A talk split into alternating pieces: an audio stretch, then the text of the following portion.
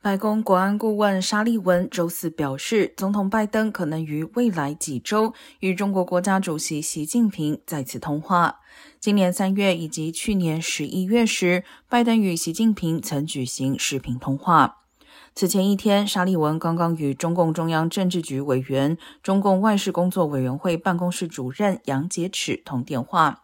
沙利文称，自己坦诚地表达了美国对朝鲜核与导弹活动的关切，并称美国认为这也不符合中国的利益。拜登已经于周五抵达韩国开始访问。近来，朝鲜重新开始活跃的试射洲际弹道导弹。有媒体称，朝鲜可能还在考虑重启核试验，并选择在拜登访问该地区时进行。